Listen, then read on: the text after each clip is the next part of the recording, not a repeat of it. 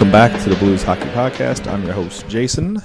What up? It is Chris. Chris is here. So, Ashley is not feeling well, so she is taking a sick day. Yep, she is a non-healthy scratch this yes, week. she has the uh, woman-like symptoms as well. We'll. Correct. Yeah. Lower body injury. Yes, we'll go, we'll say go with that. uh, so, like, we had nothing to talk about again. Yeah, you know, it's just a normal week in blues hockey. hasn't been a jam-packed week like uh, it has in the past.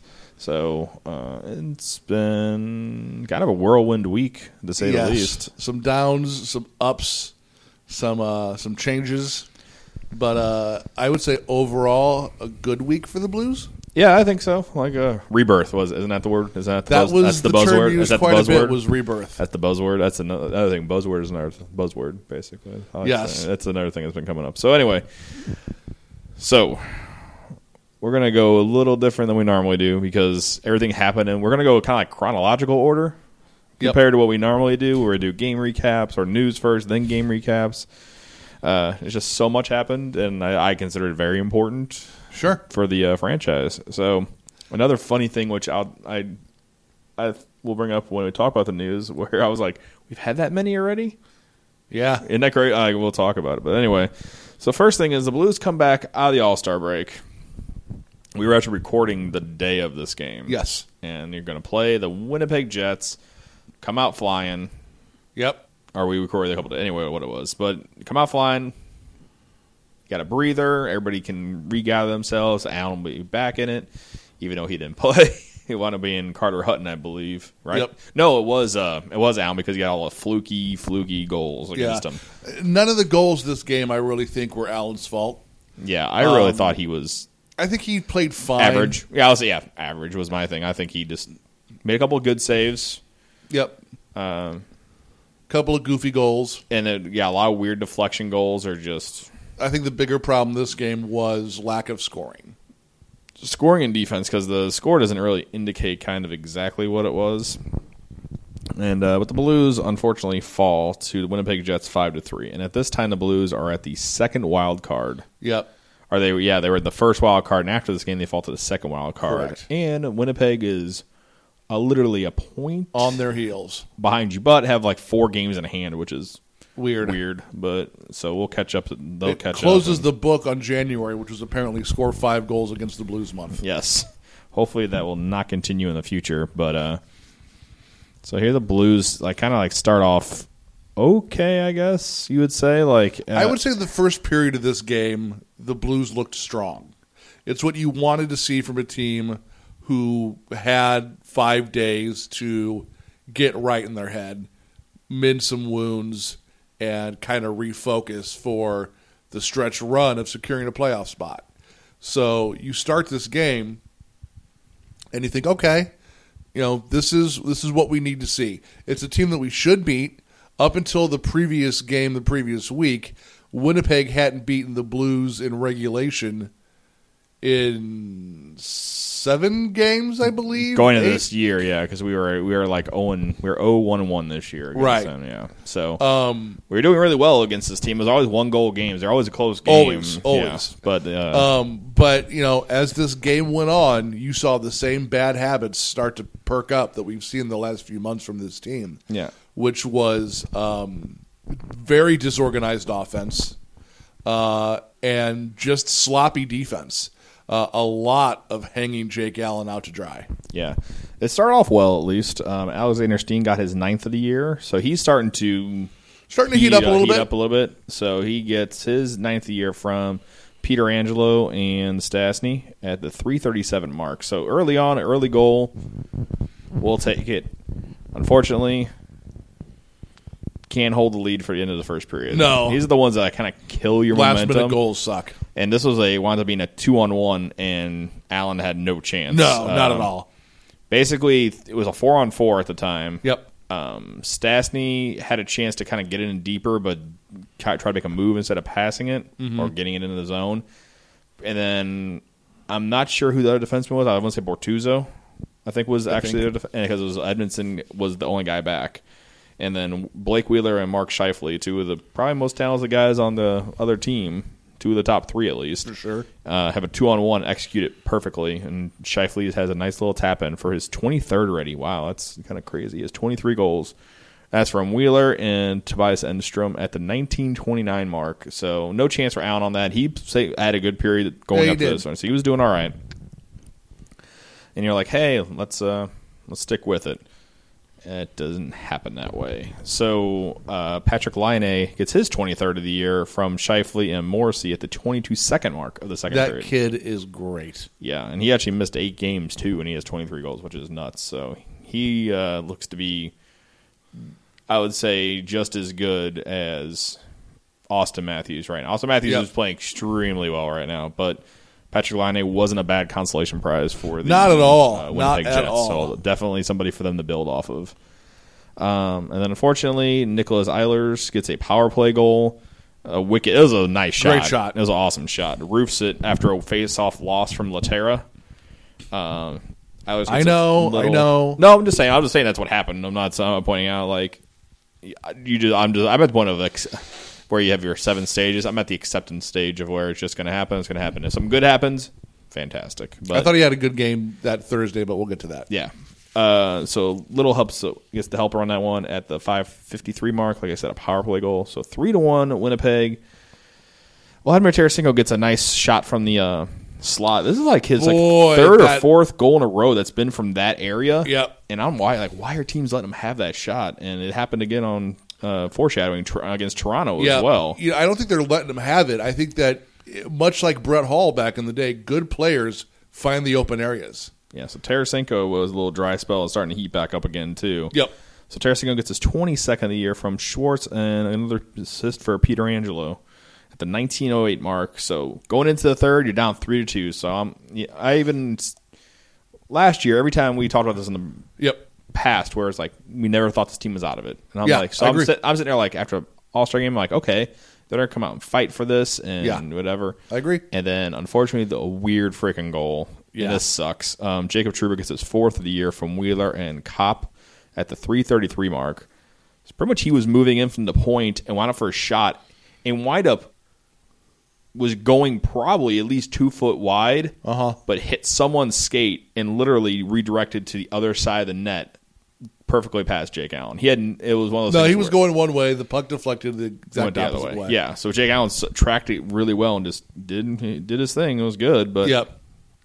You know, and, and even with that goal and being down by two, it was early enough where I was like, all right, we get another one here quickly, and we're fine. Yeah, but um, the rest of that period just uh, there was, in my opinion, I didn't see the same kind of sense of urgency. Or, No, I didn't. There was a stretch of about two minutes with like four minutes left in the game Mm-hmm. where the Blues really turned up the heat. Yeah, and You're they didn't they didn't get a goal out of it. But I remember thinking, why do we always have to wait to the last four minutes of a game when we're down by multiple goals to play like this? Because you could see there was a couple minute stretch late in the game where Winnipeg could not clear the puck yeah, and we were cycling and shooting and getting rebounds and stealing the puck back and going into the corners and fighting for the puck and repeat. And the pressure was fantastic and it really seemed like a goal was imminent. It didn't happen, but it's that type of pressure where you couldn't their defenders couldn't get out of the zone and they were getting exhausted.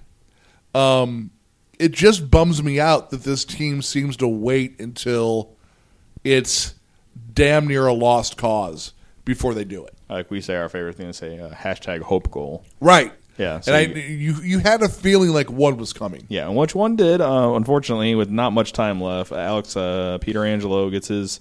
I'm just doing it to be funny. It's Alex Pietrangelo. Yes, we do it to make fun of uh, um, uh, Pierre, Pierre, McGuire. Yeah, thank you, Pierre Yeah. McGuire. So, so All I could see was the glasses, and I'm like, ah, what's his name? That guy. talks about people playing junior hockey. I still have a hundred dollar bet on the table for Pierre. Just say his name right. One game. One game. One game. One game. One game. Go No without mess-ups. messing up his name. I'll give you hundred dollars. Uh, Pietrangelo gets his eighth of the year from Shattenkirk and Tarasenko. This is when the Blues pulled the goal and actually successfully scored a goal. A rebound shot uh, from Shattenkirk goes right to Pietrangelo from kind of a not wonky angle, but it was a sharp angle. Very sharp angle, and, he, got put it over his shoulder and under the bar. Yeah, it was a very nice shot by uh, Pietrangelo. So he's a three point night here, which is not bad for him coming out of the All Star break. But unfortunately, the uh, a bad call by the ref. Oh, a terrible call. Uh, the Blues get control after the faceoff, get the puck dumped in. Yeah. blatantly hits a stick where you could hear it on live TV hit the stick. you could hear it and see it change direction. and it goes down the ice, and the ref calls icing on the Blues. Yeah, I- I- And that and that like the Blues were infuriated. So of course they're like, "Oh, we'll fix it, make it at center ice," which is not a big deal if you're in the middle of the game, Right. Not with six seconds left. yeah, and then of course uh, off the face-off, uh, Scheifele ties up, throws the puck right to Blake Wheeler, who just hurry up and throws it at the net and gets a goal. So Yeah. hit on an empty net, 16th of the year from Scheifele. With uh, 19, it was 1957, three seconds left, and the Blues fall five to three. It's another five goaler there, but uh, kind of a skewed. I don't feel goal. as bad about this game. However, like we said a bit ago, the team started out strong, and I felt like as the game progressed, the team regressed and fell back into those bad habits that have been plaguing them the last couple of months. And I think that is ultimately more so than just the loss. Yeah. That is what cost Ken Hitchcock his job the next morning. Yep. And so technically that night it was it's kind of and here's a lot of stuff. This, the press conference the next day was the most fascinating thing in the world to me. Oh, yeah. Which a lot of people were like, "Why are you fascinated with this?" I was on the Let's Go Blues podcast, Yeah. uh, radio. Let's Go Radio Blues. Let's Go Blues radio podcast. Um, that night after he got fired, and we kind of talked about it. And I was just saying how how interesting the thing was because um, it was very candid, and I thought that's something that Armstrong's not known for. So that's why I thought No. it was very interesting to watch. So Ken Hitchcock is let go after this game. It's announced the next morning, as you said. I was at my desk at work. I went to get a drink, get water, come back. My phone blows up from everybody. Everybody that I know are Yeah. like hockey, like, oh my god, I can't believe they actually did it. I can't believe they actually did it. I Mind didn't you, think we're- they were gonna do it until he passed Al Arbour. He's one win away from Dying. Tying now, Our friend uh, Dominic from Lighthouse Hockey is very, very was kind of happy. Well, it's- you know he's a big fan of Lighthouse. He's a big fan of uh, Al Arbour, so that's why. Let's be honest. It, it's going to happen. I mean, Hitchcock's not done. He's going to pop up somewhere. I don't know about Vegas, but I wouldn't be surprised if another team looks to One right the hundred ship. percent. He's going to go somewhere, I even saw- if it's for one year. I've seen Colorado po- as a Maybe. possibility, which I think that'd be extra motivation This for him. No. No. they just hired Jared Bednar, so I would be surprised if it was Colorado. But I saw a couple of the national guys say Colorado, Yeah. which I thought was interesting. He's going to go somewhere. he's known for fixing defensive problems, and Yes. that team is You know, he. I mean, look at how bad Tampa Bay has fallen off this year. Yeah. I mean, it, it, there's another team much like the Blues that could be in for a bunch of changes. Don't put it past them if, if Tampa Bay goes and gets Ken Hitchcock. Yep. So I'll take Jon Cooper. Another thing is Mike Yeo. So basically, Mike Yeo is promoted a little bit ahead of schedule here, and Mike Yeo's made a head coach. Yep. Um, he gets 24 hours to fix the ship. well, at least get maybe start preparing the ship to be fixed Yep. at least. So he is. Uh, they have the press conference, about forty minutes long, pretty long press conference. They Yeah. have uh, Yeo come out first and pretty much say what he has to say. You know, like I didn't want to be this way, but you know, this I'm a you know professional. I'm going to go approach the game. Ken taught me a lot. Stuff like you know, Blah, blah, very blah. very complimentary of Ken Hitchcock. Of course. Uh, Look, I I don't think anyone is going to say anything bad about Hitchcock. And the one thing that I liked seeing, and it was echoed obviously by what Armstrong said in the conference, but all the social media posts I saw all basically said the same thing, Yeah. which was the players did this to Ken Hitchcock. Ken Hitchcock didn't do it to Ken Hitchcock. Yeah. That it's time for the players to step up. Yep. Uh, so, like I said, the press conference was extremely fascinating to me. Doug Armstrong was like crying, like choked up, Yeah. trying to find words a lot. Um, just starts a sentence and trails off, and then gathers himself and kind of starts a new thought. Eric they basically called Ken Hitchcock his best friend. Yeah. Um, I mean, he was him and Ken Hitchcock go back to Hitchcock was the AHL coach for the Dallas Stars when hit when uh, Armstrong was the assistant GM for the Stars. So I mean, Yep. they go back a long, Well, long and- way. and keep in mind, even besides the NHL stuff, they're both heavily involved in Hockey Canada. yeah, so they both. Uh, Hitchcock was the assistant coach the last uh, last time, and obviously Armstrong's been the GM for the Olympics and the World Cup the last couple Yep. times. So they've been tied, I would say, at the hip to a degree for a long A time. long time. now. So, which is a lot of people's criticism of Doug Armstrong saying that you have too much a connection that you can't look to see what the real issues are and you can't get by it, which uh, maybe to a degree. But like Armstrong uh, comes out,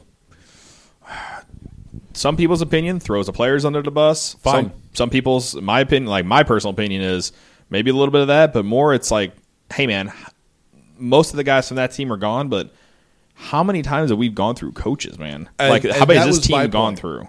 You know, let's go. Let's go back and count them. Kitchen. Kitchen, so Taskmaster. Yep. Uh, Quenneville. Well, that's even further back. So let's go. Quenneville, Quenneville, player, Kitchen. player, coach, Yeah. kitchen, Kitchen. Taskmaster. Murray. Uh, that's more of a Taskmaster too. Let's say Payne. player, coach, And Hitchcock. Taskmaster. So that's five coaches. yeah, Am I forgetting anyone? not since that before that. No, Bob Berry before that. Hey, so. okay, well, But we're not going that far back. But I'm just saying, yeah, in recent times is what Right. I'm saying. So I mean, and look, there's only three people left on the team from pre Hitchcock. And technically, one is technically one was Perron, Who was gone and who's gone back. and back again. So it's basically Berglund, Perron, and Steen. Steen. Yep. Yeah.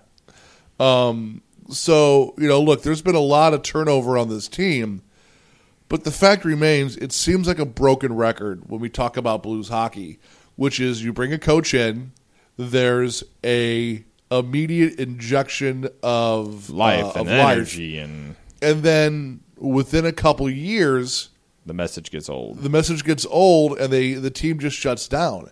And I- I don't know why that seems to happen here more than other places. Well, I mean, I mean, mean, it I- happens we don't, all over We don't, we don't really have the stats in front of us to say officially it happens, but we have a very close team nearby. And unfortunately, I have to say this: Chicago Blackhawks. How many coaches they had since. Qu- I've had Joel Quenneville, and guess what? I mean, he's had success, obviously, which helps the situation. Sure. but when they had a couple times when they got knocked out in the first round, you know what? Players didn't sit there and say, "Oh, the message isn't working anymore." Right. System's not you don't working. have players coming out going, "Well, we're confused by the message." Yeah, they're not saying that. And uh, a couple of things from Armstrong's uh, uh, press conference, which the biggest one, which everybody's taking, the biggest one, taking away the obviously the buzzword phrase, is he said we have too many independent contractors, Yep. which I thought was very interesting. And then uh, basically saying uh, they're playing for themselves. He's like, I've seen guy, how guys act when we lose, and then guys act when we win, and it what depending on how they do. So if it's basically saying if somebody lost and say got four points, they were happy about what they did. But if they if the Blues won and they got zero. zero, they weren't really happy because Right. they didn't. Basically, they're out for themselves. They weren't playing for like it says the crest on the front, not the name on the back, Yep. which was a theme of the next night. Yep. Which, well, uh, it was, honestly, it was even the theme of that night too. yeah. So I mean, Um, the the night before Bobby Plager's official retirement, there was a small reception held for him at Patios uh, downtown next to Busch Stadium, and it was a really really cool thing that I was lucky enough to attend thanks to a friend of mine who works for uh, the company that was presenting it, and it was kind of like one of those heritage nights, but not to the public yeah. and it was uh, it was hosted by Chris Kerber, and uh, it was it was just a, a really really cool uh, story time, basically of uh, Bobby's career. And you know Kelly Chase was there, Nelson Emerson was there, um, Jackman was there, a bunch of the AHL guys from the year that they won the cup in Peoria were Turner there Cup. Yep. And um, you know they told stories of Bobby being a coach, and Bobby talked about you know playing with his brothers and things like that. But even at that, there was multiple times where Bobby said, you know, when you play, when we came out and played in those early days, in you know the '60s uh, and into the early '70s, we all played as a family, and you play for your teammates, you play for the fans, you play for your owners, and you play for the crest on the front, not the name on the back.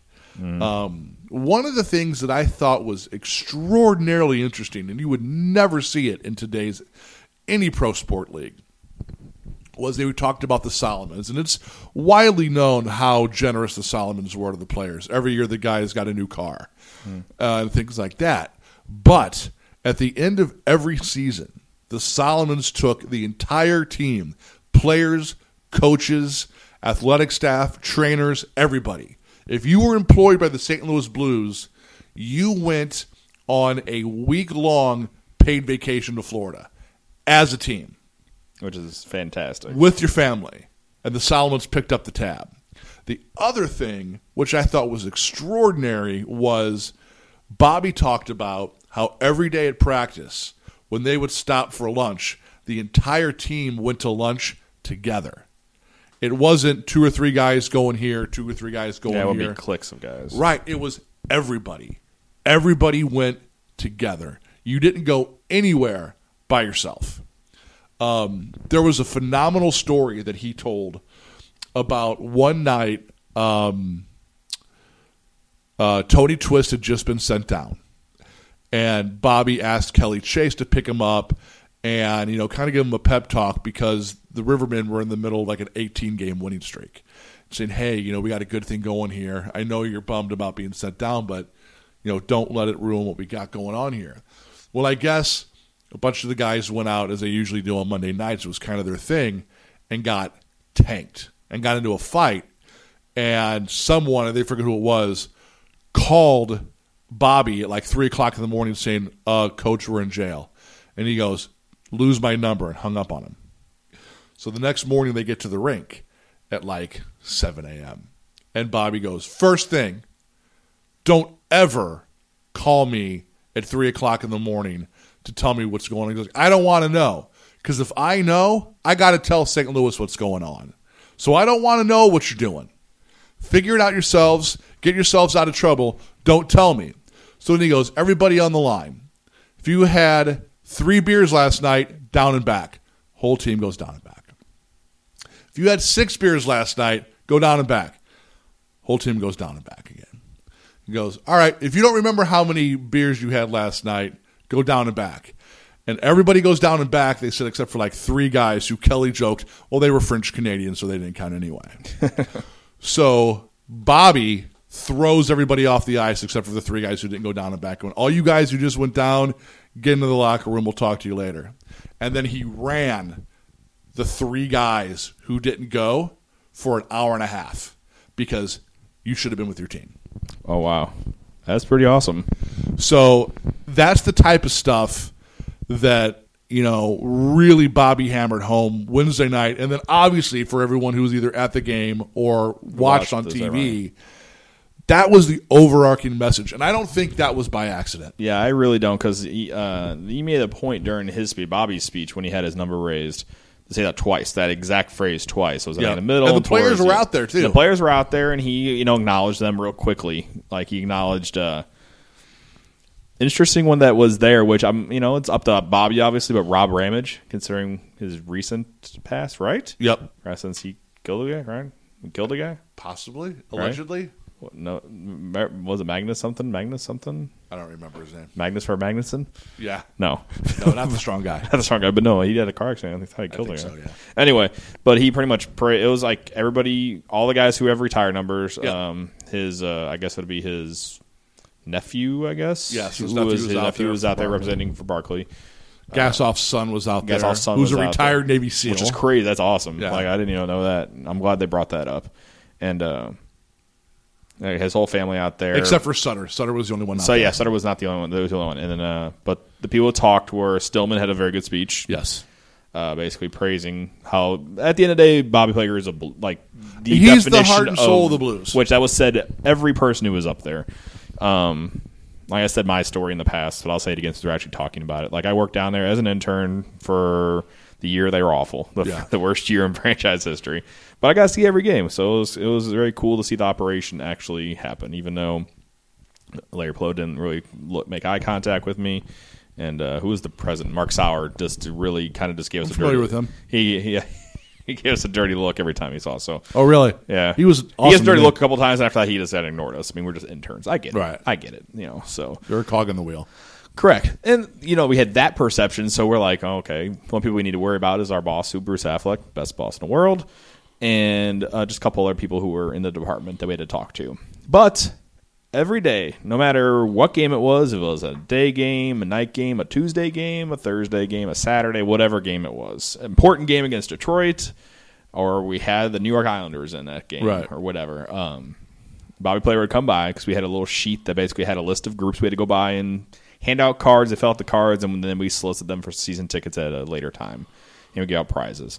He come in and he say, "How you got? How you boys doing?" And he would shake all our hands, ask, "You got, got a lot of guys tonight?" And he's like, "Which?" Uh, a couple times he'd be like, "Which suite are you guys? Uh, which uh, suites?" And I'm like, "Oh yeah, we have suite X, you know, 250 or whatever."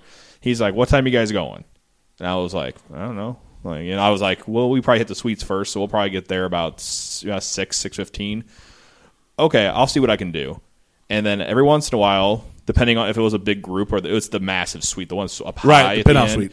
So yeah, he was like, uh, he's like, he would go in there and he'd be schmoozing up. He's like, hey, come on, and he'd help us out. He's like, oh, here, help have a. He's like, oh, here's some guys to work with. Fill out these cards. We'll get you some prizes. And he would take pictures, sign autographs, whatever. And just little every like it only happened like maybe three times that I can remember. Sure. but he would. The point is, didn't have to do it. No, and, And that's a company his thing. man. And that's the thing is like he was just loved being a St. Louis Blue, and that's Yeah. the, like the thing where I took it away where he would always check on us. Like almost saw him as much as I saw on the other people on the staff that kind of Right. ran us.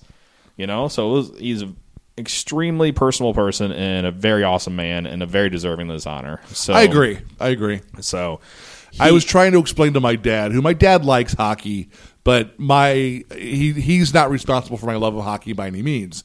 And I took him to the game, and he he's like, you know, was he that good of a player? And I go, he was a fine player, mm. but I said he's not getting his jersey retired because of what he did on the ice. Mm. I said he's getting his jersey retired because it's been 50 years of commitment to this team. Yeah, dedication He's to the team. legitimately done everything you can do in an organization, Yeah. aside from own it. yeah, He's done everything and willingly done it. Like he has given his life to this team and this city. Yeah. And that's why that number's up in the rafters. yeah, and uh, I really thought the other thing that was uh, really cool that he acknowledged uh, Bear Jackman and Rob when Rob Ramage were the Yeah. two that he acknowledged. That I thought were like he's like when I look up there, it's like I'm people might see Plager, but I also see Jackman and Ramage because I thought they pretty much personified what like the type of player I was. So when I put number- Somewhere Garth Butcher's going, what about me? yeah, or Igor Kravchuk or whoever. Right. Else. But uh, and the other uh, the good joke to start, and he was like, "Oh, it was really nice seeing they got to show the four goals, All four of my goals, four yeah. goals I scored in the NHL over and over Yeah. again." Which I thought so. He had a good, his good, very known for his uh, stories and quips. Boy, there were some salty stories told on Wednesday night. Were there? Oh. yeah, that's good. Uh, I, that sounds that sounded like a good time. But Gary Sappin? Sabrin, Sabrin, Sabrin? yeah, Woo! really. we'll, we'll talk. Oh, We'll talk later. I, I was at one point wondering if they were going to turn his mic off. boy, oh boy. Yeah, but uh, Plager thanked a lot of people. Said he's probably missing people. So the big thing we'll talk. The big thing that uh, I think, which made, uh, like I said, some dust in the dust in my house. Got a little dusty. So uh, they raising Plager's number up, it stops about seventy five percent of the way up. Yep. And then they put a spotlight on Barclay's number and bring it down and go up together. And then I was like, oh, okay, let me. All right. Yeah, it was a little. Uh, It was a little dusty in Scottrade too. Uh, my allergies kicked up a little yeah, bit. I'm like, oh, great. Well, I gotta. It's one of those where you know, like you're doing the big stretch. You're like yeah, trying I'm to. gonna do the big stretch, and something's in my eye. like my now. wife, and my wife and daughter were watching something on TV, so I had it on my phone and was watching. And then Chrissy's like, "What's wrong?" I'm like, "Nothing. Shut up. I'm fine. Watch it. Go watch away." TV." I'm like, "I gotta go do laundry." I'm a man. I went I went in the other room, and I'm like, "Oh."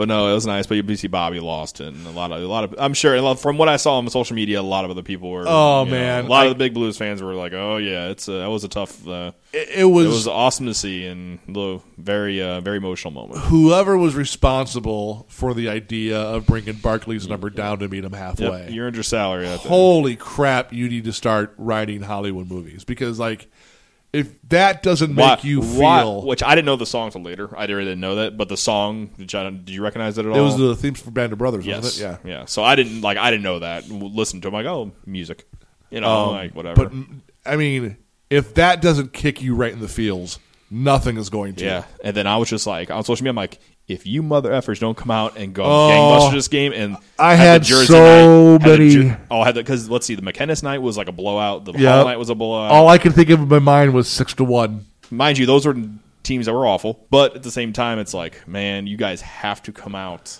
You gotta, you got gotta. to. Uh, we were all like, come on, man, you have to, and I think they did. Uh, you can tell there was definitely a pep in their step. There was. They the looked. least. They looked cohesive as a unit to start the game. Even giving up the first goal, that was a great shot. Yeah. Like I don't put that on. I mean, on anyone. Jake made some great saves to start. And The a goal that got through, play, yeah. the goal that got through was just a good goal. There was a uh, early power play that uh, I believe it was Bozak who was in the slot had Yep. a shot and he made a leg save and then uh, I think it was uh, Van Riemsdyk was on the doorstep and had two shots and uh, Allen stopped him on the doorstep and I, right there I'm like all right Yeah, because right there I'm like you haven't seen a Jake Allen save like that in over Mo- a month. about a month. Yeah. so I was like okay the thing that I liked about Jake Allen's game, this game, was he cut down a lot on the big rebounds. Yeah, and I could tell his uh, like you could tell positional wise he was really focused on being square. Yes. Uh, so the other thing, which we kind of we did a little glossed over a little bit with the Ken Hitchcock firing, they also fired goaltending coach Jim Corsi, You got to figure that's which coming. that which you have the lowest goals against. You mean you have the lowest save percentage, one of the highest goals against in the league. Yeah. Um, uh, during the Rutherford chat, uh, he said, kind of let it lead on that there was a disconnect between Jake Allen and Corsi. I would say obviously. and uh, they said that the other. Well, I'm like, he was there last year. And then part of me is like, well, Alan Elliott was in for most of it, so maybe that. But Right. they said Corsi kind of had old school approach, and that I guess you know Allen, obviously younger guy, maybe wasn't connecting that way. Right. So they bring in somebody they already have on staff, Ty Conklin, Right. Because when you think quality goaltending, 98, you think 90. Ty Conklin. So they have 98 wins, 98 career NHL wins for Ty Conklin. Bring him in. Oh yeah, the other guy who's sitting upstairs. Let's bring him down. So Hall of Fame goaltender, soon to be Hall of Fame probably. Most wins all time. Martin Brodeur comes. Never heard of him. Yeah, decides to they bring him down to be goaltending coach, and he was actually legit on the ice the next day. Which I think is great. And that's something that, Both know, days for practice, he was on the ice. we talked about this. Was it last year when Brodeur retired and they put him in the front office? Two years ago, yeah. two years ago that think about your Blues front office. You have a Hall of Fame defenseman, one of the best ever. Yeah. A Hall of Fame forward, one of the best, Best ever. ever. And a soon to be Hall of Fame goaltender, arguably the best ever. Yeah. All in your front office So that you could that you could use to help players when needed. And I think if there was ever a time for Brodeur to be that guy, it's now. He knows Jake. You can see the Martin Brodeur imprint on Jake Allen, the way he played after spending time with Martin Brodeur. yeah, wasn't sprawling everywhere, just very like Yep. The way he handles the puck, the way he tries to clear the puck and stick handle Mm-hmm. is very Martin Brodeur. And I think if anyone can get inside Jake's head and straighten him out and get him back on the right track, this is the guy. and then maybe just from a mental type thing too. Like nothing against somebody like Jim Corsi, because obviously he's coached a lot of very good goaltenders. well, you're doing something right when you have a statistic named after you. correct. And then, but the other thing is like if you, if somebody like Jim Corsi comes along and says teaching me how to play goaltender if I'm actually Right. a goalie, but then I see the guy who's been the most successful goaltender in NHL history come down and do it, wouldn't your attention be maybe a smidgen more towards the guy who also recently out of the game too, not like he's Right. been Um, yes and no, because you could point to the Phoenix Coyotes and show that that doesn't work when Wayne Gretzky is coach. Correct, but uh, yeah, but it's like goaltending coach compared to like overall coach, I guess. Uh, really. No, I agree. the The only problem you run into, and again, I think this was the problem with Wayne, is when you have someone like Brodeur who was that successful and that good. There's certain things that he probably did that he never thought about and was never coached on.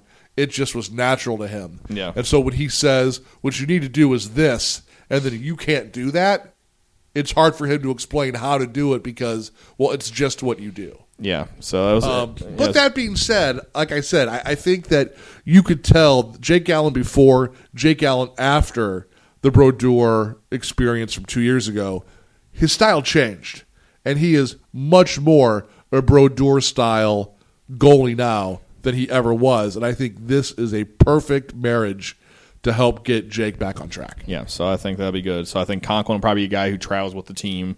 I'm sure Brodeur will kind of be there Yeah. as like at home and help out when they're at home. That said, I still think the Blues shop for a goaltender at the deadline to be a stopgap for this year. I still think that you're looking at either Marc Andre Fleury or Ben Bishop. I mean, I think get it cheap. We'll see. Like I mean, it all depends on a lot of things, I guess. Shattenkirk and on a number of things. So Shattenkirk pretty much. Other rumor. We'll get we'll get to that. We do our rumor. Let's do this Okay. game, and then I'll do we'll do our trade rumors after that. So the game, like you said, didn't start the best. Um, mind you, team was hopping. I'll say that much. Oh yes, team looked a lot more. I would say not running all over the place. The defense laps are still there, so that's going to take time. I'm not trying to say, oh, now everything's fine. No, Oh, no. no, no, no. Like they're going to. It's going to be a little bit before they kind of get things maybe back to la- where they were last year. But you can tell there was definitely some different changes along the boards. I seen there was more battle on the boards. There Yep. was uh, the defense was a little more active. Like Parayko went end to end Yeah. on that one, and almost had a goal. literally. Well, he went in the goal. Yeah, went in the goal. The puck did not go in the goal, No. unfortunately. Player did, puck did not. Yeah, so unfortunately, the game did not start off the best. Uh, Mitch Marner gets his 13th of the year from Tyler Bozak and Van Riemsdyk. This is kind of off like a scramble play, and uh, Edmundson got caught looking at the puck and then Yeah. not the man, and left Marner, who was a very talented guy, uh, got uh, loose and got a real quick shot off to get five hole on Jake Allen. Yep. Uh, so also, very quickly today, which we're recording on Saturday the fourth, where they're ready to Pittsburgh, is a deadline for goalies to comply to the new goaltender pants rule, where they're about an inch, inch and a half less. Allen made that change beginning of the year, Yeah. so maybe like if we see more five hole goals from him this year, maybe that's part of the reason. Who knows? But he already has been complying, so a lot of goalies have not complied to this yet. So who knows if now goalies are a little? And he said the thing that you can tell difference is is you he wasn't used to how quickly, like he's trying to close the five hole fast enough phrasing, and uh, it wasn't because he because the pads he because there was literally that much of a difference. Yeah. And he said so that took a long time to adjust to. So he said not making excuses, but it's one of those things where it took time for me to actual kind of feel that and feel a difference. So. Uh, that'll be interesting to see if maybe you see a lot more five hole goals from now on Possibly. or a lot more goals off the sides and stuff. But the Blues get back into it. Uh, Alexander Steen gets his 10th of the year from Shattenkirk and Stastny at the 1758 mark. Um, so Blues tied up at one. I think looking pretty good after this uh, period. A lot more jump. The crowd is in it. Um, everybody's playing really well, I thought. I mean, you're sitting there like, okay, well, let's keep moving, keep doing it, and you know, they get into the second period, and I was this is where I was worried because it's like, are we going to have the old second period, or are we going to look like we're doing? Well, we did tie it up t- towards the end of the first, which was good. We did not have to worry about going in, you know, down a goal. Yeah. So uh, the Blues, I, I noticed also the forecheck was very good this game. Oh yeah, So I don't know if it was just Toronto's defense was not like which could be, but they're not a bad team at all. They're a very quick team. I'll say that much. they are very fast. Um, Paul Stastny gets uh, his 13th of the year from Steen Pietrangelo. This line of uh, Steen, Perron, and Stastny It was great. was great. Like they played fantastic, and they uh, at the 627 mark, Blues go up two to one. Stastny gets one in the slot and just gets it right. Great by, pass from Perron. Yeah. Oh, that was later, I think. No, no, that was this one. Was that one? No, that was Steen. It says Steen had the assist. You're thinking of later. Maybe it was Steen. Anyway, there was Anyway, a, there was a goal that Stastny scored that was a, a, sh- a pass from behind the goal Hmm. right out in front, and it was just a tic tac toe play. Yeah, it was nice. Um, and it was a gr- phenomenal pass, great finish by Stastny. So uh, Vladimir Tarasenko gets his 23rd of year off. Uh, this is like less than 30 seconds later. Yeah, next shift. Next shift, uh, he has a puck along the boards and uh, does his normal power move to the middle, and Rips they kind of let him by. Uh, not let him by, but he outpowered. Uh, I think it was uh, Marison. Marison. Yep. And uh, gets his 23rd from Lehtera and Parayko at the 702 mark. Give me some of those fantasy points. Uh, so it's three to one. Not Tarasenko, Parayko. You have Tarasenko. and Uh, Stastny. And Stastny, oh, there you go. That's good for you. I need to. I think I need to pick up somebody has Steen. I think so. I can't pick Um, him up. Anyway, we'll get this one. Then Parayko gets a goal. Thank you on his power play. Just a quick wrist shot Yeah, from a, shot. Off a good face-off win. A good keeping by uh, Pietrangelo on the point and Fabbri. Boy, I'm telling you. He did really good. Nice. People much crap as people give Pietrangelo about a lot of things. He's gotten a lot better in uh, the offensive zone than he was in the past. Like I think maybe Where the defense Shattenkirk has completely regressed. yeah, where he seems to kind of regress. Like it seems like Pietrangelo is maybe regressed defensively, maybe a smidgen this year because maybe I think he's But trying to good at focus more. puck in. Yes, and Parayko's his fourth of the year, so he's heating up too. He remember he had almost a, over hundred shots before he had a Yeah. goal, and now he has four within the last two weeks. Yeah. Uh, so from Pietrangelo and Fabbri on the power play at eleven oh two. So the Blues in about five minutes time are humming now Yeah. up four to one, playing really well, controlling the game.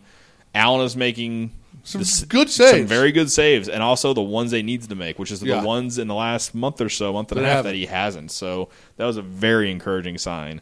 At this time, the game started very late, not very late, but About an hour late. about an hour, so it was eight o'clock. Unfortunately, I've been getting up super early to go to the gym, which is is something. And I could not finish this game because I was exhausted. But Paul Stastny gets a rebound goal, which was a nice play, dove and like Yeah. knocked it just by uh, Frederik Andersen. Is a 14th of the year, his second of the game from Parayko and Edmundson at the 12:28 mark of the third. The Blues go on to win five to one. One, two, three, four. Fifth. And so we'll take On it the night celebrating fifth. number five. So that was very cool to see, and a very kind of all right. Blues are riding on a high note now. Not high note, but at least feel like we're getting Yeah. back to that road where you feel good about the team. I think tonight is a big test. It is easy to get up for a jersey retirement night and a new coach. Mm-hmm. There's always that initial injection of adrenaline that pushes you usually to a big win. What do you do game 2 mm-hmm. You now have a team coming into your barn tonight that is the defending Stanley Cup champions, who two weeks ago you embarrassed on their ice. Like you, the Blues took it to Pittsburgh two and weeks ago. Pittsburgh only has two losses on home ice, yeah, two regular regulation losses, and one of them was that. So yeah. So uh, the big question that I think tonight is who's in goal for the Penguins. Um, Murray has started the last 8 Let's I see. believe. So rumor is you may see Marc Andre Fleury in goal tonight. because they did play last night. They played in uh, Columbus last night, so there is a, definitely a possibility that uh, Marc Andre Fleury is in net tonight. So I'll try to see if I can find. Oh, there's Melissa, just all hanging out there. What up, girl? so anyway, so the Blues uh, also made the one transaction they kind of made. Well, they brought brought back up Barbashev back up. who I think played fantastic on Thursday night. yeah, I think He they- was moving. That kid was all over the ice. Yeah, here's a quote uh, from today's skate. Uh, Parayko on Yeo. Even though we won five to one, he's not satisfied. If we want to have a great team, we've got to continue to get better. Which is, Do you think? And this is again. and that's Parayko saying because he's not a guy that's normal media talking guy. This So, is obviously dumb, but we're gonna we're gonna throw it out there anyway. They were up five to one with a solid like I think twelve minutes left, and they had a lot of opportunities to extend that lead. Stastny says they had no idea that they had five goals. Do you think they purposely stopped at five? I, I guess I didn't see the game, so as much as I want to say no, mm-hmm. but I didn't see the rest of the game. You were there, so I couldn't tell if they like they cranked it back a bit. I don't think that they mailed it in because they were still pushing, but there were a couple of times where I thought they could have lasered one in and they passed instead of shot. Maybe I will say, in the third period, they went on the penalty kill, and of the two minutes of penalty kill, the Blues had possession of the puck for a solid 60 seconds straight. They got the puck uh, on a turnover in the defensive end, skated it, I believe it was Steen, skated it all the way into the offensive zone, cycled it back, and then passed it all the way back to our zone to Petro, who just stood there with it for about another 20 seconds, and they passed it back and cycled it back into the offensive zone again, and kept Toronto without the puck for a solid, I bet you, 60 seconds of that power play. Hmm, Interesting. Yeah, like I said, it uh, looks like uh, looks like I think Fleury's in, from what I can tell. It wouldn't surprise me. So we'll go from there. But uh, we'll do a quick uh, trade rumor thing. Sure. Since I heard, since of course it's gonna be that time of year, and Trade rumor. yep. Thank you to the production department again for getting that together so quickly. Yep. So uh, basically, more Shattenkirk news. Um, apparently, there's a is a market for Patrick Berglund as well. Oh, I'm, su- I'm sure there is right now. So if the Blues decide to deal him, I'm sure they can get some kind of I say mid round pick probably. Nothing nothing crazy. Mid level mid level prospect, mid level pick, something like that. You are the cap guru among the two of us. How much money would the Blues probably have to free up to be able to keep Shattenkirk? See uh, the the for at the beginning of next year, you're looking at he's gonna this is gonna be his cash it in big deal. Right. So he's probably going between six and seven. Right. You're probably not in the Blues. If he stays with the Blues, you, they can't pay him more than Pietrangelo, who's making about six and a half. So you're looking at six point two five. Let's just say. Okay. And the Blues, with who they have signed for next year, you have basically Steen's new contract's going to kick in, Yep. um, and that's a bit of a bump, about a mill or two. And same thing with Allen's Allen. mill or two. So there's four mil that would come off the books, depending on what you do with Berglund. Berglund's three point seven comes off. He's done after this year, right? Yeah, he's the only other big UFA we have. Up, uh, up, yeah, Upshall is the other one that we have, and that's only like about seven hundred thousand, so not much. And we odds are we would probably resign Upshall. For I would say again for the same contract. I'm sure they would because he seems like a good team guy and Yeah. good good plug on the fourth line. Uh, you don't have too many guys coming off the books. That means you have to figure out how to get rid of somebody. So basically, and like I said, you're. Gonna, I'm just saying. I'm not trying to criticize, but basically, you have three guys that are pretty much getting out, are getting paid more than they probably should be. Lehtera. Uh, Lehtera, Bouwmeester, and you can almost say Stastny to a degree. right. But like when you go when you get somebody in UFA, you overpay. He only has one year left, so I, and he has a no trade, so he ain't going anywhere. Right. Same with Bouwmeester. The only person you have left is technically Lehtera, but with only um, like what was it under twenty points so far. Right. Um, that's going to be one of those deals like what Chicago had to do with Bryan Bickell last year with Carolina, where they gave Bickell to Carolina, but they also had to trade pretty much their top young guy, Teuvo Teravainen, with him for a low pick. Right. It's basically take this guy and take this money away from us, so we have room to re-sign our guys. Because my thought would be, if you could move Lehtera, And then you have RFAs. You have um, Fabbri has one more year left, if so he'll have next year be his last year on his on his ELC. Um, but you have Parayko, who is Right. RFA, and th- technically, Nail Yakupov's RFA too. I think Nail Yakupov's going to be in Las Vegas next year. Uh, either Las Vegas or somebody else will get take a chance on him. So Yeah. I just really think at the end of the Um, day, uh, it's going to be hard for him to. Kinda- and that being said, I think Yakupov has looked great the last couple games. That dude is fast. He's got great stick handling skills. I think if he was given time to gel with this team in a game situation, he would be a great contributor to this team. He just never got the chance. yeah, Um, but my thought would be if you could find someone to take Lehtera in his contract, mm-hmm. bring up Barbashev full time into, let's say, a third third line. third line, yeah. Would you then have the money necessary to re-sign Kevin Shattenkirk? Probably. But then, of course, like I said, you're creating a hole, so you got to figure out who. As much as I like Barbashev, I don't know. He's a. I think he's right now would be a very good third line, like a Berglund. Right. Like you'd say you don't sign Berglund here, so there's three point seven there, and so you use that money pretty much to offset, let's say, Steen and uh, Allen's deals, or you somehow get rid of Hutton, his one point whatever, and just bring out Copley.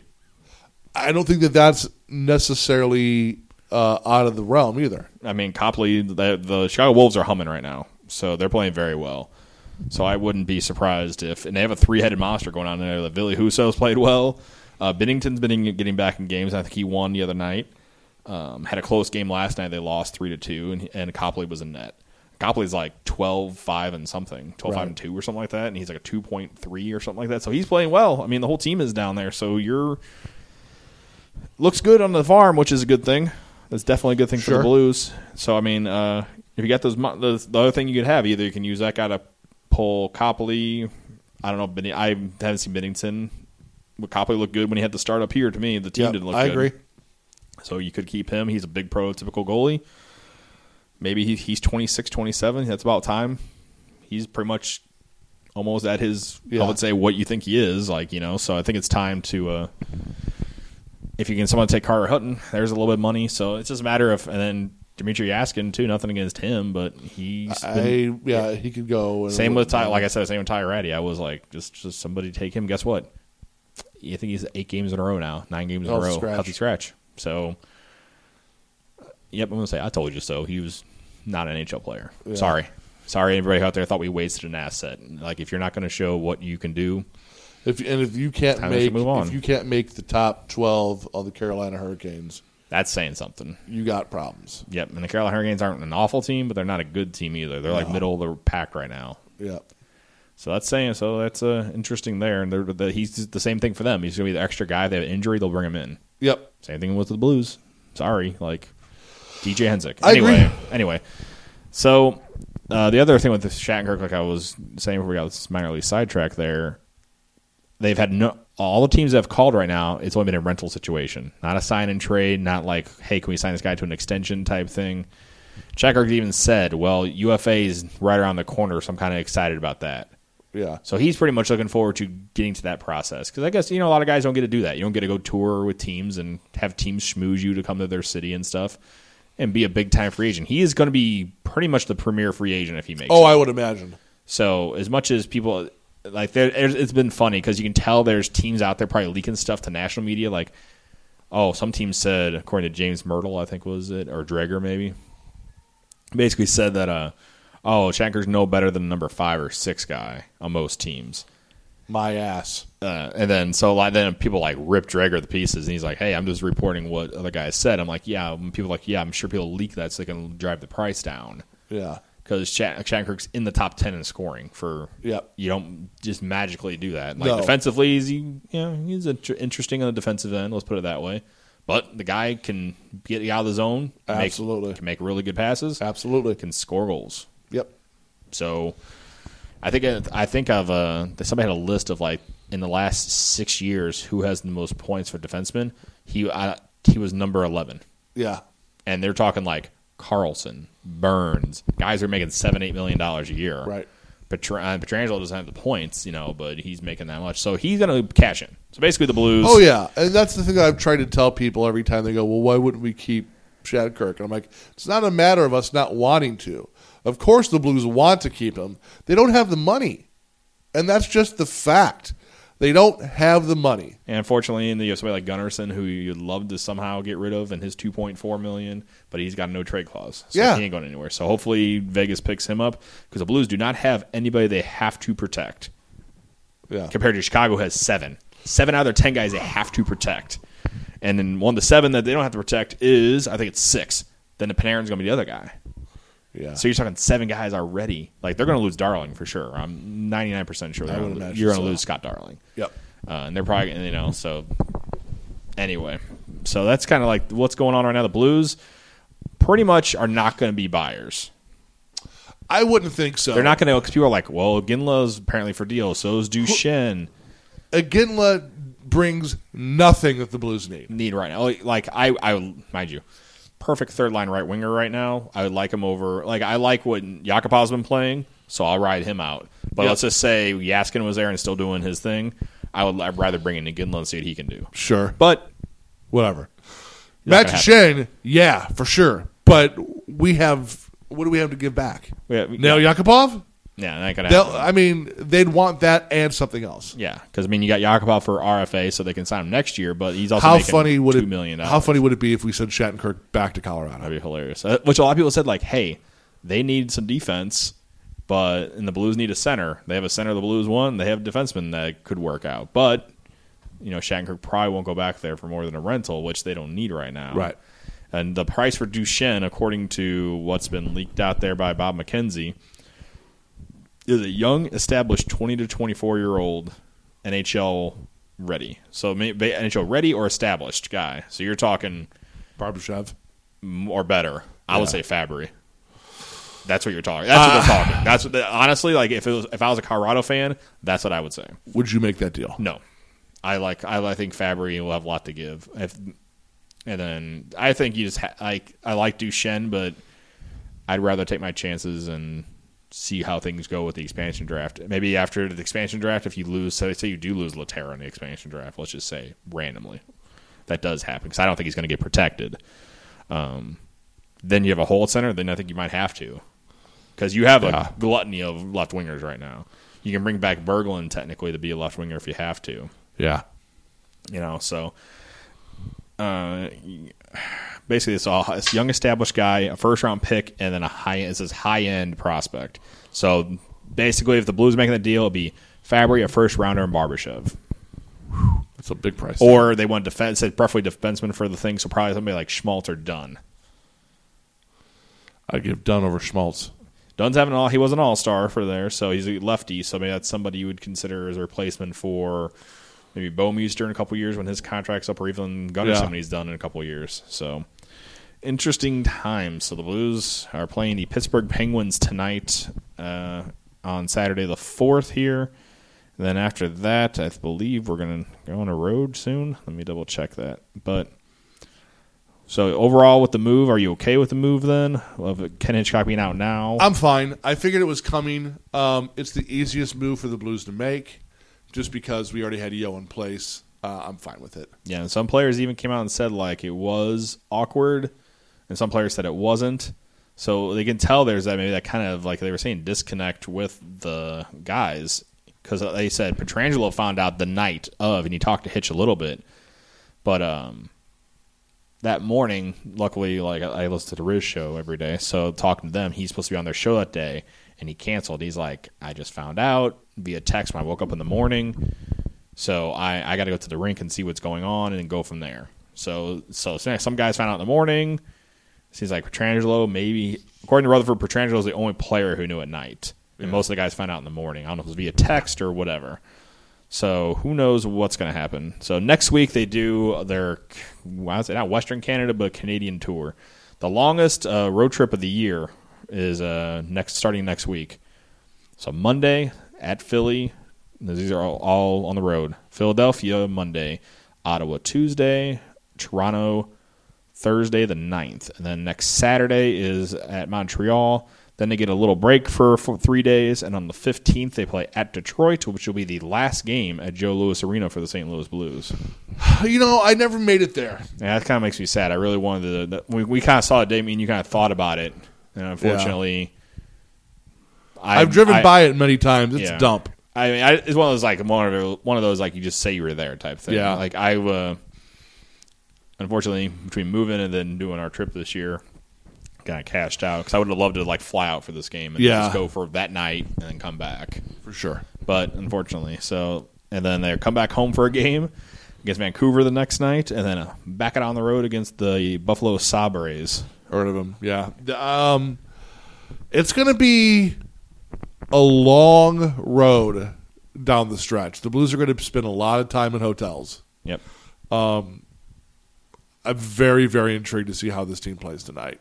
And- I think When is your break point? By break point, I mean when do you say this team should? I say no, we both agree no matter what they need to sell off Shattenkirk and get build. you got to. But let's say Berglund or even Upshaw or Berglund. Let's say even let's say they come along and say they want somebody Um, like Yakupov or somebody else who they know they're not going to keep or something. I like didn't check the standings this morning. We are out of the playoffs. We are still. Are we a point back? yeah because uh, Calgary won. Calgary won in overtime. Um, the deadline is March third. Yep. I would say you have two weeks from today. So that Detroit game. Uh, that'd be the Wednesday the fifteenth. So you're talking about the Sabres game. Yeah, sorry, the the, the the game against the Buffalo Sabres. You have to sit down and look in the mirror at that point and see where you're at. Uh, now the thing right now is we're a point back in the playoffs, but we also have a game in hand. Um, You need to weigh all that, and at that point, I think after this Sabres game, do you push or do you restock? Yep. Uh, you have to deal Kevin Shattenkirk. You have to. You're not going to sign him Yep. unless you plan on dealing other guys to sign him. In which case, you better start making calls now Yeah, because that's not going to happen. before teams make other deals. Yep. Um, so really, nobody's made deals. That's a crazy thing. No. not really things really happened so far. The thing that we've come to know about Doug Armstrong is he doesn't wait till the deadline. yep. He will start making deals probably next week if there's deals to be made. And also, like you said, the 18th was like your break-even point. The Blues have their quote unquote vacation, which you know every team gets like Five days. Five days. That starts uh, the day they play Florida on the 20th. Then the Blues don't play till in Chicago on the 26th. That's your So that's so circle that's- that date. That's the window right there where I wouldn't. I if they decide to sell in those like five six days, I wouldn't be. Surprised. Yeah, I would I would circle that date. Um, I, I think we've touched on all the players in question. I think Shattenkirk eh, has got to go just because you're risking the point of him walking and getting nothing. Uh, Lehtera is up there. Uh, if there's people who want to take on Berglund, fantastic. Um, everyone else, I don't know, man. Like in a perfect world, you'd be able to free up some money on defense or whatever and and sign Shattenkirk, but uh, I don't think you can bank on that. So I think you're looking at at least Shattenkirk going, if not trying to move someone to upgrade at multiple areas. Look, if we could move Lehtera and get something equally good back as far as an asset, not a pick, but a NHL asset, I'm fine. Yeah. Otherwise, don't move them. Yeah. Unless you think, unless you're packing it in for the year. Yeah, unless a lot of people were saying if, uh, say, you give like Fabbri, like I said, the deal I was saying for for Colorado for Duchene, let's say, say, hey, you got to take Lehtera too and get that because Duchene's making six or six mil a year, so you got to clear some space. Like, Right. you're taking Lehtera too. Then if you're going to take our young players, you're going to take Lehtera too and get saddled with that much money for the next two years. Yeah. So, uh, like I said, we said you said the last couple of podcasts, interesting times. Uh, another quick note, which I had written down, which we kind of glossed over, unfortunately. A big meeting in New York yesterday regarding the Blues, uh, not the Blues, but the NHL's participation in the next Olympic Games. Yep. The guy who basically runs the Winter Olympics, uh, George, uh, I had the name right here, Soros, Soros, maybe I don't know. He is uh, was actually in there. He never co- like goes to Yeah. like meetings, and he actually was there. So their uh, players, I think, want to do it. Players, Players want to do it. The Olympics want them. It's the NHL owners who don't. yeah, and it seems because they don't want to stop for a month again. You know, They don't want to stop for a month. They don't want to risk a player getting injured in international play.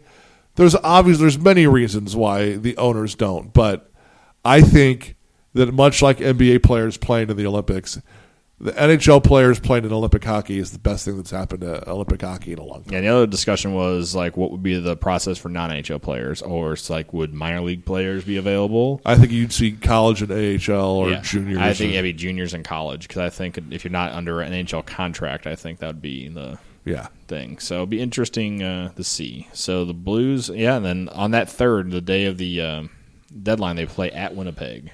So who knows what will happen? Well, the the changes have started. Yeah. So the like I said, the wheels are turning already. So we'll Yeah. see if there's any more change. Uh, see how the Blues respond to Mike Yeo. History has it that the Blue, that no matter when there's been a coaching change, They go on a run. no matter what the team is. I mean, it's like you can look. Um, uh, Yo was part of the two assistant coach for the last two teams who changed uh, coaches like mid-season, Yep. uh, and he was on the staff when uh, Bylsma got fired. Yep. You know, and Mike Sullivan was. Oh no, yeah, when Bylsma came in, Yep. and he was on. He was on the staff, so kind of interesting. And then he was done with Hitchcock, so it's kind of interesting that uh, that happened as well. So we'll see what uh, happens in the future. So if you want to get a hold of us on Twitter at Blues Hockey NHL, Chris, I'm at Hossapalooza. and Chris is Ashley Ryan on the Facebooks at Blues Hockey Podcast. Also, if you want to email us, blueshockeypodcast at gmail.com. Uh, the website is blueshockeypodcast.net. Also, our last note before we get out of here a jersey note. Yeah, the uh, the prototype jerseys that the Salomons were wearing the day that the NHL announced that the Blues have a team are for sale now at Scottrade Center. Uh, they're not cheap; they're two hundred and fifteen bucks a piece. Yeah. Uh, they have the blue one and the white one. Uh, they are not actually like A jersey, jersey, material. yeah. It's like a very, very heavy T-shirt material, but everything is stitched on. They look great. They're not cheap. Um, but in talking to uh, a woman at Scottrade, she said that the team ponied up the money themselves to make these. Uh, there's very limited numbers and sizes, but depending on how they sell, they will do a bigger run and have more sizes at that time. Also, don't forget the um, NHL Centennial Museum is downtown. At it's right in front of the public library. So Yep. You can go check out the Blues display and that dis- and that uh, little uh, thing they have you know, pictures with the Stanley Cup. A lot I'm of gonna go tomorrow. Uh, we're going to try and go tomorrow. I think that's the plan. Yep. So as long as everything works out. So and that is it. Hopefully Ashley's feeling better for tomorrow. If not, just me and you probably. All right. So yeah, we'll make it. So yeah, a little bit of an hour there, and uh, like I said, we have in a couple weeks. uh, Just Bond. I think right now just Bond confirmed. Okay, so maybe Jack, if he can swing Maybe. it, or anybody, whoever, we're gonna figure out. So he'll be our uh, our trade deadline special. Sure. So pre-dead trade deadline special. Correct. That's the twenty fifth. Yeah. So yeah, that week we had nothing really to talk about, so I figure we'll have somebody come in and kind of go over games, Yep. talk about what the, they're up to. And I think I saw Jackson a new band. I Jackson, the think. new band. Yeah, Yeah. I saw that. the And day. Obviously in Hush List. so- Yeah, the hush list, so we can talk about that. So we're gonna have uh, some interesting stuff coming up. I think we have a couple other guests which we're working on. I know we Trying. I know we talked. I know I talked to Kelly, and she wants to come on. Yep. I like talking to Kelly because she's like, She's crazy. yeah. So that's why I like talking. To Kelly. She's to a homer. yeah, that's why I love talking to people like that. And there's just like fantastic. Oh, I I I want to tell you this real quick because I know I'm rambling right now. Okay. Uh, so I decided to leave. I always join those stupid Facebook groups, like the Blues Lounge and all that stuff, just right. so entertainment value. Sure. So uh, some dude was just like mother effing, like Ken Hitchcock, call him like a fat loser and Of all course. this stuff, you know, like because you know that's you're not like the fourth most successful coach of all time, Right. whatever. So uh, I said something. I'm like, oh, way to keep it classy, and he's like. Said something, like, go start going off on me, and he's it's basically the same thing back to me, like, oh, yo, you're a fat motherfucker too, blah blah. And I'm like, cool, man. One reason for me to leave this group, and so of course I like hit up the admins and stuff, and they're like, freedom of speech, bro. So screw you as groups. It wasn't the lounge. I will say that much. It was not the Blues Lounge. How many people are asking about, dude, Ovechkin trades? Not yet. Oh, we're getting Auston Matthews. Got him. Getting him. I know. Good times, but I'll say that much. Fun times as always on the Facebook groups. Social media and the idiots. Oh man, it's Pop one of those things where I'm getting very close to just like just try to minimize. I had to get away from all the Blues fan pages. Yeah, I think that's gonna have Because it's happen. just, it's just. There are, there are there are legit guys there, but I would say there's 95 percent idiots. So it's true. There is a guy on the NHL Trash Talk page who is a Minnesota fan who is acting every day like the Minnesota Wild already won the Stanley Cup. That's awesome. Fantastic. All right, we'll leave it there, and then we'll talk to you guys uh, next week. See ya.